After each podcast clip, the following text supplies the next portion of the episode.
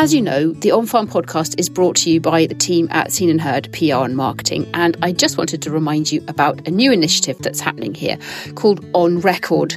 On Record is a project to preserve voices, stories, and memories for the future with your very own audio recording.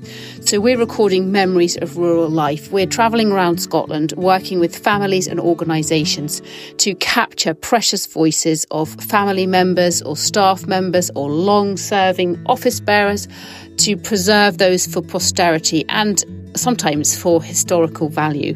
So if you think this project is something that you'd like to be involved in, and maybe you have a grandparent or a parent that you'd like to capture on audio while you can, please do get in touch. You can find out more at onrecordmemories.co.uk. It's a glorious sunny day. The snow drops out, and we're heading up the most beautiful farm road, one of the loveliest I think I've ever seen. And we're on our way to interview Martin Kennedy, who is the Vice President of NFU Scotland. And um, I am a bit of a Facebook addict. And I recently I've seen some of his posts. He's just an extremely eloquent and sensible voice of the farming industry. You know, there's been a lot of negative stuff in the press fairly recently about the impact of, of eating meat, for example. Um, Martin is without doubt one of the most eloquent people on the subject. So that's why I wanted to come up here today and and so we can hear this straight from his mouth rather than just me trying to explain his point of view. Hi Martin. Sorry we were a tad late. Hi, we realised we hadn't had any lunch, so we stopped for a sausage roll in Duncan. All right, oh, that's fine. Oh, no, that's fine. How you better? How are you? Aye, good, good. good, good. Right. That's it. Well, thank you for having us.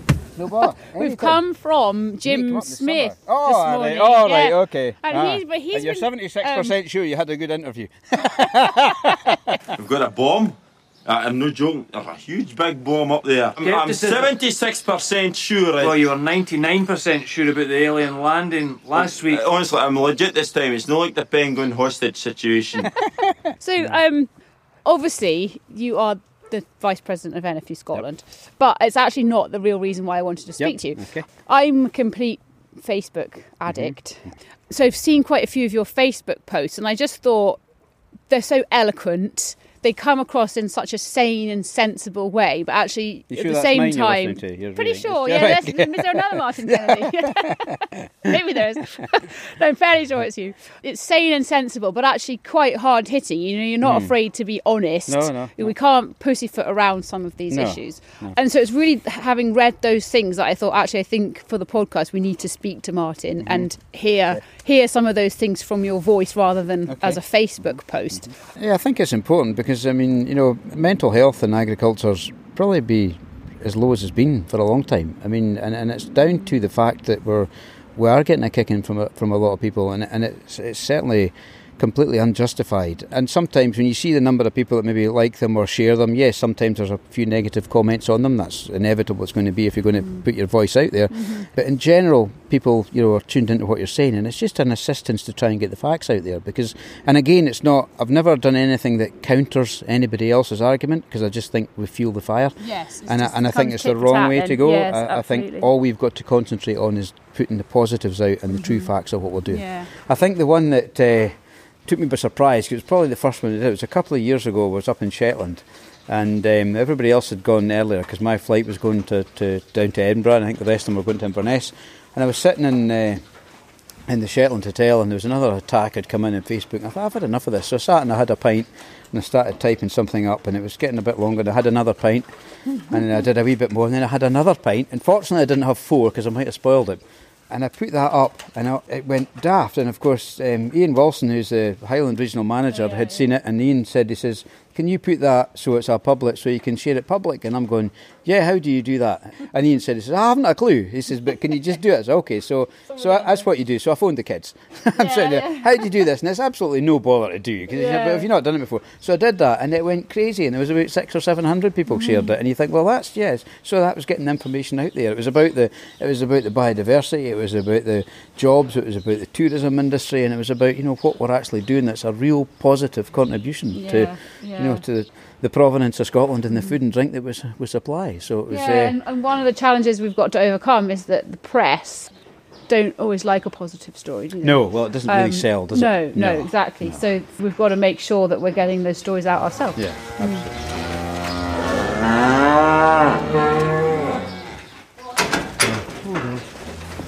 Right. Limousin bull and Oh yes. cross calves and, and pheasant. Do you have a shoot? There's a shoot, Is there's a there? shoot in the Yeah. state yet as Uh-huh. well. So, Yeah. so now the calves are doing well. It's a local local bull. The bull was bought from a farm just five mile down the road. Oh really? Oh wow. So uh, yeah. we're very conscious of biosecurity as well. So Yeah, of course. um, yeah. all the sheep are um, all homebred. We don't buy buy in any replacements at all. Well, they're content in here. Ah, they're, they? they're, they're happy. They're always they're always happy lumps. And then we'll have 25 purebred Highlanders up on the hill that go to the whitebred Shorthorn bull. Wow. How many of those did you say you had? There's 25. Ah, and have you had them for a long time? That We, we introduced them, uh, the first heifers were introduced in 2015 and we just built them up gradually. Um, and the idea, the, the, the reason behind them is, and it has a lot of benefits when, when it comes to biodiversity as well, having cattle on the hill, Mm. we wanting to pr- improve the hill and we're trying to be more productive with what we've got and that's why we introduced the Cheviot ewes back in 2000 and 2001 and we've built them up gradually and we tried them on the hill but it's quite a black, you know, coarse black heather hill and Cheviots tend to want it a little bit greener so we're trying to Oh, improve the hill with the. Highlanders Yeah. and at the same time, with doing that, we're actually increasing the biodiversity that's up Mm-hmm, there as well. So it's working, you know, it's a, it's a win win situation. Yeah. How or why would it be that the Highlanders on the hill would improve improve the biodiversity? Well, biodiversity, you don't get um, things like curlews and lapwings and um, all other sorts of plants and fauna up there without the sort of natural grazing of livestock. Mm-hmm. Sheep do quite a good job, but cattle do a better job on the hill because they graze down an awful lot of the really rough grass that sheep will not eat and, and some of, a good lot of the heather as well.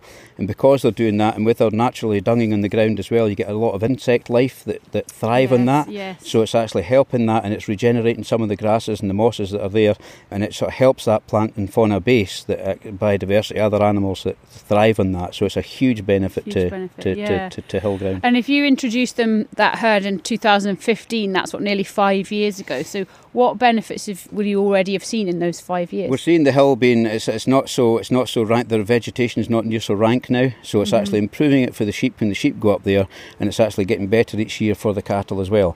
So it's a, so it, again, it's a sort of win-win situation. And the big plus as well, and, and this wasn't really the sort of target at the time, but the big target thing at the minute is climate change is right at the top of the agenda. Yeah, and if we can help by keeping our hillsides in a carbon sequestrating state, that's also what cattle and Mm-hmm. sheep are doing. So that herd will be there for a long time to come. You think? Hopefully, yes, Yeah. yes. I mean, we put the first of them to the bull last year because they really need Highlanders need to be about three years old before you can bull them. Mm-hmm. Um, so they're not they're not as quick a turnaround as what the continental cattle are, but then they're not Yeah. the same costs involved with them either. Yeah. So that, so, so it's the margin that actually nuisance. counts. Yeah, Yes. it's, you don't get the top line Yeah. figures for the calves, but it's the margin that actually counts. Mhm, absolutely. And I, sadly, it's not one of yours, but I have a chest freezer full of beef from Yeah. from Highland cattle, and it's absolutely delicious. It's fantastic, So th- yeah. th- there's another benefit there too. Ab- yeah, absolutely. It's, fantastic. We put one of our Highlanders in the freezer last year and we sold one to a neighbour as well. Mm-hmm. And it's quite worrying actually um, because you think, I hope this is good because there's a lot of meat in a finished Yes. and you need more than one freezer.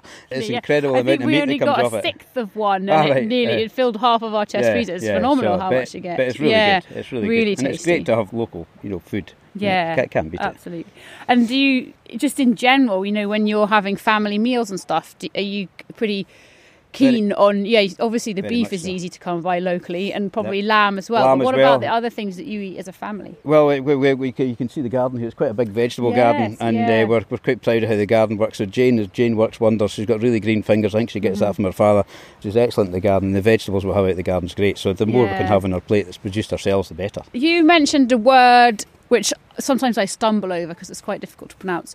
Sequestration. Yes. I think it's quite a key word when you talk about farming, but particular in particular Scottish farming, and again farming in a hill farm like this. Yeah, Can you yeah. can you explain to us in layman's terms? yeah, I mean, I, I'm no scientist, but I, I- I grasp the sort of the, the very basics of it. But sequestration is all about taking carbon back out of the atmosphere and putting it back into the ground, and the whole process is done through photosynthesis as well. And, and it's a natural process. It's, it's always happened, and Scotland's in a prime position for that, especially when it comes to you know grazing landscapes that we have, open grazed landscapes that we do have. 85% of Scotland is less favoured area, and it mm-hmm. lends itself natural to livestock production.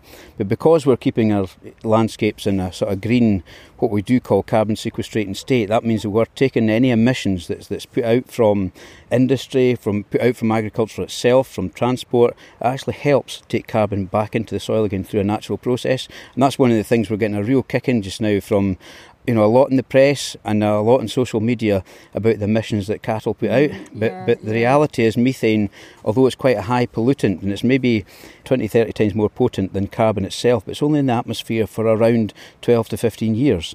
It's what they term a, a flow pollutant. So it's although it's emitted by cattle, it's sequestered through a natural process through grazing management back into the soil. So it's a flow pollutant rather than a, than a, than a stock pollutant. So carbon that comes hmm. out of your vehicles, aeroplanes that are high up in the atmosphere, that continues to keep adding to a stock and takes thousands of years before that's ever going to break down. In fact, it's really, I, I can't remember the figures, but it's, it's, it's colossal. So the difference hmm. between biological emissions and uh, carbon that's coming out of transport is it's like night and day. And I think that's a concept that the general public don't quite understand yet. So agriculture's not the villain that it's, it's made out to be. It's actually a massive part of the solution. Yeah, so we recorded an episode specifically about climate change with uh, Nigel Miller, who's a former NFU Scotland president, and Mike Robinson, who is an expert in the field, and Ruth Taylor, who's the new climate change policy manager at NFU Scotland. And that was out a fortnight ago. So do go back and have a listen to that episode because that talks about climate change from a similar angle, but you know with some extra viewpoints and some some extra in- interesting facts and figures. So go back and have a listen. But today we're talking about yes, some of the science, but specifically the the farming Practical. kind of side of things and and the way that farmers like you are are making a, a positive difference. Yeah. Um, why do you think it is that, that farmers have been in for such a kicking, where there are actually other industries that are contributing towards climate change? Yeah, I think it's certainly unjust the, the, the kicking we're getting at, the minute, and I think it's everybody jumping on the bandwagon and don't understand what agriculture is actually all about. So it's about Yeah. you know putting out the positives of what we're actually doing and putting out facts because some of the things that we're getting um, thrown at us just now is we know it is completely incorrect. But the mm. problem is sometimes when you retaliate and fight back, I think it's actually the wrong thing to do mm. because all mm. that does is flare the argument. What we need to concentrate yes. on is co- concentrate on the positives and put out the right story and the, the proper story with the, with the true facts, and that's what we're trying to do. and actually there are many people you know if you go to your local farmers market or even you know chat to local people at the local school you know mm-hmm. so many people are hugely supportive of the farming Yeah. sector and yet it seems to be the voices of those who aren't that are being Yeah. heard the loudest and and there's an imbalance there and I, I totally agree as well. It's not about us versus them or creating a fight. It's about mm. saying like let's take a deep breath and talk about the positive things that, that farming is doing Yeah. In our arable sector, I've got a massive part to play here. I mean, when you look at, you know, as I said, 85% is less favoured area, but there's only about 8 or 9% of the Scotland's farmed land is prime agricultural land. Mm-hmm. So realistically, that needs to produce, and we need to be able to use that land to produce because it, Yes. it has to produce. Because the best thing, if we want to mitigate against climate change, the best thing to do is actually eat our own food. You know, the worst. Yes. You know, I mean, why? Why would you want to bring it from other parts of the world? You know, I mean, my oldest daughter was in the in uh, California last year with the Agri Affairs Committee with young farmers, and there was a hundred and a hundred and eleven thousand cattle in the Harris Ranch. One ranch. They've got no water. It's certainly not green. There's no traceability. There's no. They're still using hormones.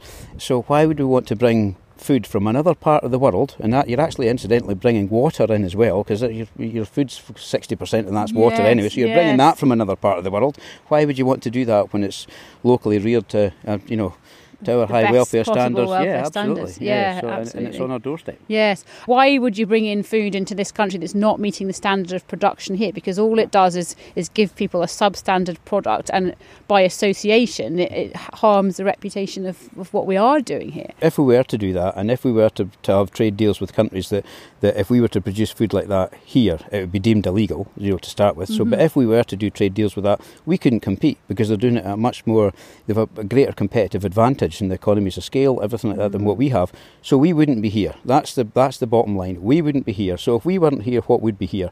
Yes, it could be covered in trees, and that's yeah. There's a place for trees. There's a place for the right tree in the right place. Absolutely. But the blanket forestry thing is a, a big concern because there's a bit of employment at the start, but between there and harvest time, 30, 40 years later, where are the people?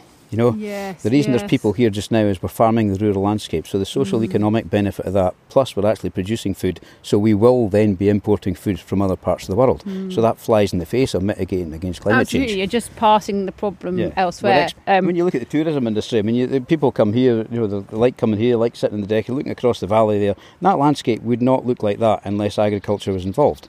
It's- the tourism yeah. industry is massive in Scotland, so we wouldn't have that environment. No. It wouldn't be here. So, you know, there's so much dependent on agriculture. It's not just about supporting farmers with what they're doing. It's about, you know, that social economic aspect. It's about producing food, and we tend to forget that. Food's extremely important, and locally sourced food's the best way to go. Mm-hmm. yeah. And the more profitable agriculture can be, the more the wider economy benefits as well. Because Mm-hmm. if agriculture doesn't survive, well, neither will markets, machinery dealers, tyre manufacturers that puts the tyres in the lorries that mm. delivers the yeah, feed, all the way down to the bottom of the chain. yeah. You know, we spend Hundreds. about, we mm. get criticised sometimes about, you know, we get about half a billion pounds worth of support comes into Scottish agriculture every year, but we spend about 2.6, 2.7 billion back Back out to the wider economy. yeah, And then that develops through the whole food and drink sector is worth in Scotland about 14.5 billion. I mean, that's counting everything, you know, it's counting Mm. Yes. our, our salmon, our whisky, but Yeah. agriculture, red meat, the whole lot, you know, it, it, it's a huge part of the economy. It's the biggest part. Food and drink in Scotland. Scotland's the biggest part of the Mm. Yeah. Mm. Scottish is the Scottish economy. We've, we have to make sure we look after that. Yeah, and people, f- foreigners in particular, you know, they will travel thousands of miles to see this stunning scenery and to eat our phenomenal food and drink. And so we, we kind of want everybody in Scotland and the UK to have that same passion for our Yeah. home produced food as, And- as and- international. And farmers and crofters, I don't think we're asking much, but maybe just a little bit of recognition that what Scotland's built on has a lot to do with food production. Mm. Yeah, yeah, absolutely. You mentioned earlier that you do some B and B here on the Mm. farm. What do some of your visitors and guests say about it? The people we tend to get here are here because they want to come to you know a farmhouse holiday, so that they're Yeah. they're tuned in anyway. Yeah. You do get a number of people that come up and they'll look at the view and think this is fantastic, and then eno- enough a lot of them want to go up the hill and have a look at the Highlanders, uh, so they think that's great. So and then when Mm. You start explaining to them the benefits they bring, you know they really you see them really listening in, and it's actually really good to speak to them, and that's why we Yes. enjoyed doing Op- Open Farm Sunday last year. And every every person who's who goes away from that with a positive message then Yes. spreads that positive Yes. message to somebody else. Yeah. And um, and yes, in a sense, it's a it's a slow drip drip process, but it's Yeah. still making a difference because more It and more people are getting Yeah, getting that message. Yeah, yeah. But it's important we get that early on, and uh, and our, one of our biggest problems is we've got such a disconnect now from Mm, agriculture because you know 40, 50 years ago you're probably only one generation away from a farmer or somebody that worked in the land, so you understood yes. it. Now we've got generations of, and, and through the education process as well, we'll have teachers that have not the same interest in what's happening in agriculture, and I think there's a we're missing an opportunity here. You know, the education process has got so much to that, that, that could help with what we're doing and understanding some of the facts of what we're doing. Yeah, absolutely. And in fact, uh, again, another kind of reference back to a previous episode. The very first episode of the On Farm podcast actually was was focusing on RET, the Royal Highland Education Trust, and the work they do, job. which is fantastic, Yeah. and, and and fundraising to make sure that they can Mm-hmm. continue into the future. Um, but we've, t- we've talked about the Highland cattle that you have and the biodiversity sort of positives that they deliver. And then we've talked about grassland in general and the carbon sequestration and the positives of that. Can you think of some other examples like from you you and the family here specifically on this farm that that are making a pos things that you do that are making a positive Yeah, impact I think uh, a number of years ago we bought a, a, a direct driller. So I mean, we used to we used to plough all the fields to put. We try and finish as many lambs as we can, Mm-hmm. um, and we've put turnips in or put rape or kale in, you know, to finish them through the winter. And you can imagine the sort of topography we have round here. As soon as you go in there with a plough, the topsoil is actually that that shallow. You're, you've got stones everywhere. So we go in with a plough. You plough it, then you Mm. take the stones off, and then you level it, then you take the stones off, then you level it again. You take the stones off it again, then you sow it, and then you've probably still got to take stones off before you roll it. So it's a- stones have got an so- amazing ability to just well, multiply somehow don't a- they Absolutely. So hence the reason there's so many dikes around this farm. That gives you usually a Yeah. good indication of how stony a farm is. So we Yeah. got it was so it was a, so through frustration we thought, is there a better way to do this? and uh, we actually bought a New Zealand driller, an Aitchison driller. Mm-hmm. So we now, and this is again, and it's a, a, hot topic as well because we're relying glyphosate for this. So we, when it comes to an old pasture, we spray the field with glyphosate to, to burn everything off, and then the next day we actually go in, we put fertiliser on, and then we drill it. And that's the job done. So we're not actually ploughing, so we're not releasing carbon and nitrous oxide. So mm-hmm. that's a big benefit. Because our topsoil is so shallow, we're not ploughing that good topsoil down. We're using that good topsoil at the Yes, top to actually grow the crop. So it's improving the soil health by doing that. Mm-hmm. Another thing we've done recently, this will be the third year now, is we've soil mapped the farm. So over five years, we'll have soil mapped the whole farm and the sort of the lower ground part of it anyway. And we're using variable rate application for lime. Mm-hmm. With doing that and doing the soil testing, we found that we're actually through the roof in phosphates to the detriment of some of the uptake of some of the nutrients to, to the plants. So for the next few years, we'll, we'll not be putting phosphates on. So that's an immediate saving about £30 a tonne. Yeah, saving So- you money so and saving an unnecessary yes. application. Yeah, th- th- that's, that's a good point actually because there's a lot of discussion in general farming circles at the moment about technology and I suppose in particular data. Yes. And so it's about not just using data to save money, albeit that that's a massive positive, but using data to do things in a more clever fashion yeah. to, to benefit to assist climate, in climate yeah, change. absolutely. Yes, absolutely. Yeah, yeah, Yeah. And, and and it is working, and we've seen a difference now. So it's, Yes. so we're not actually disturbing that soil. We're not losing that the quality of that soil. So again, when it comes to um, the the better we can keep our soil health, the, the better chance we'll have of storing more carbon in the soil. because it's the same adage, which is might be an old one, but it doesn't lose its value. I don't think, which is that actually every farmer is farming for the, the next generation Yes, and yeah. as a custodian of the land, just for the time that they're on the planet, and then they're passing it on to somebody else. And and that ev- every farmer that I've ever met has had that that Yeah. philosophy. Yeah. And that's why it makes me angry when I hear people bashing farmers so much because I think if you knew the truth and you knew that actually that's the, everybody's philosophy, then then you'd understand that actually nobody is applying things or doing things To be detrimental. no, to- absolutely. to. Um, yeah. Because you always want, when it comes to the next generation, you always want to leave it better than what you picked it up on. Because because why would you do it any other way? Because Yes. it's the future generations Yes. that's, go, that's going to lose out if you don't look after that soil. Yeah, absolutely. And using technology to help that has, has been has, has been great because it's actually a saving in time with us. But when it comes to environmental benefit, it's huge as well. Mm. A big thing as well because we're not ploughing it. The sort of biodiversity that's still actually there when the kale's growing is amazing. You still get mice and everything still running about through there. You, it's it's great to see because you're not actually ploughing that soil down. Now you have mentioned another word. Gosh, these words that I find difficult to pronounce. Um, glyphosate. Yes. Can you just tell us for the uninitiated what it is Okay, glyphosate and the is truth a about chemical that's probably known better 40, 40 odd years ago as Roundup. Um, Roundup was what was coming out, and it was a very expensive chemical when it came out under licence. It's a chemical that um, burns all surface vegetation. It goes right down to the roots, so kills the plants um, um, completely. But it's under a lot of scrutiny just now because there was there was um, a case in the states where they thought that there was there was an issue that it, that possibly could be carcinogenic. That's still not been proven yet, or it doesn't seem to have been proven yet. But because it's making the headlines, the problem is we- we- we've got a, a risk of it now being banned in possibly 2022 or 2023. Now, if that does happen, then for our own situation here, I see our farm would start going back again because we'd have to either go back to the plough, you know, getting people to help us and assist us with lifting stones and all this carry on again. It probably wouldn't happen. So I would see our soil health actually going back the way. So the environmental benefit of retaining glyphosate for the right reasons is still, you know, paramount. And, and I think we need to make sure we we get that message across. It highlights one thing that always kind of sticks in my mind is you know the people who say oh well I you know I eat avocados because they're so good for you you think well but Where's that coming but from? it's it's coming from the other side of the world and, and the reason I'm using that analogy is that actually sometimes it's just impossible to do everything that everybody wants you to do Yeah. because if you did that you'd end up doing nothing Yeah. and not moving forward. So yes, you use glyphosate because it's it's essential, and if you Yeah. didn't do it, then other there are some of the other practices you'd have to use would, Would- be would be detrimental to yes. the climate. So, Yes. and as you said.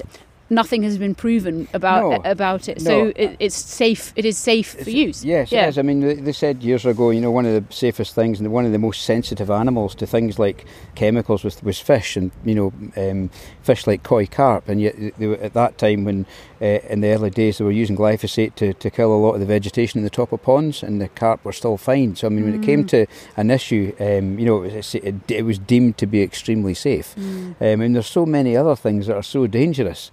That we know is damaging to our health. You know, I mean, Yes. you know, well, like a pint, some of us like too many. You know, but I mean, but you know, it doesn't that's not very. if you drink too much coffee, yeah, yeah, yeah. exactly, smoking. We know that We're absolutely categoric, but there's no Yes. risk of that being banned. You know, so it's about you know it's, it's about weighing up the the evidence and the science, and we need to use the science. And I think, to be honest, farmers underestimate their own abilities when it comes Mm. to speaking to the public because if you know the surveys that we've done in the last number of years, farmers are one of the most trusted people that you can speak to. Now that's yes. fantastic Isn't to know Yeah. that.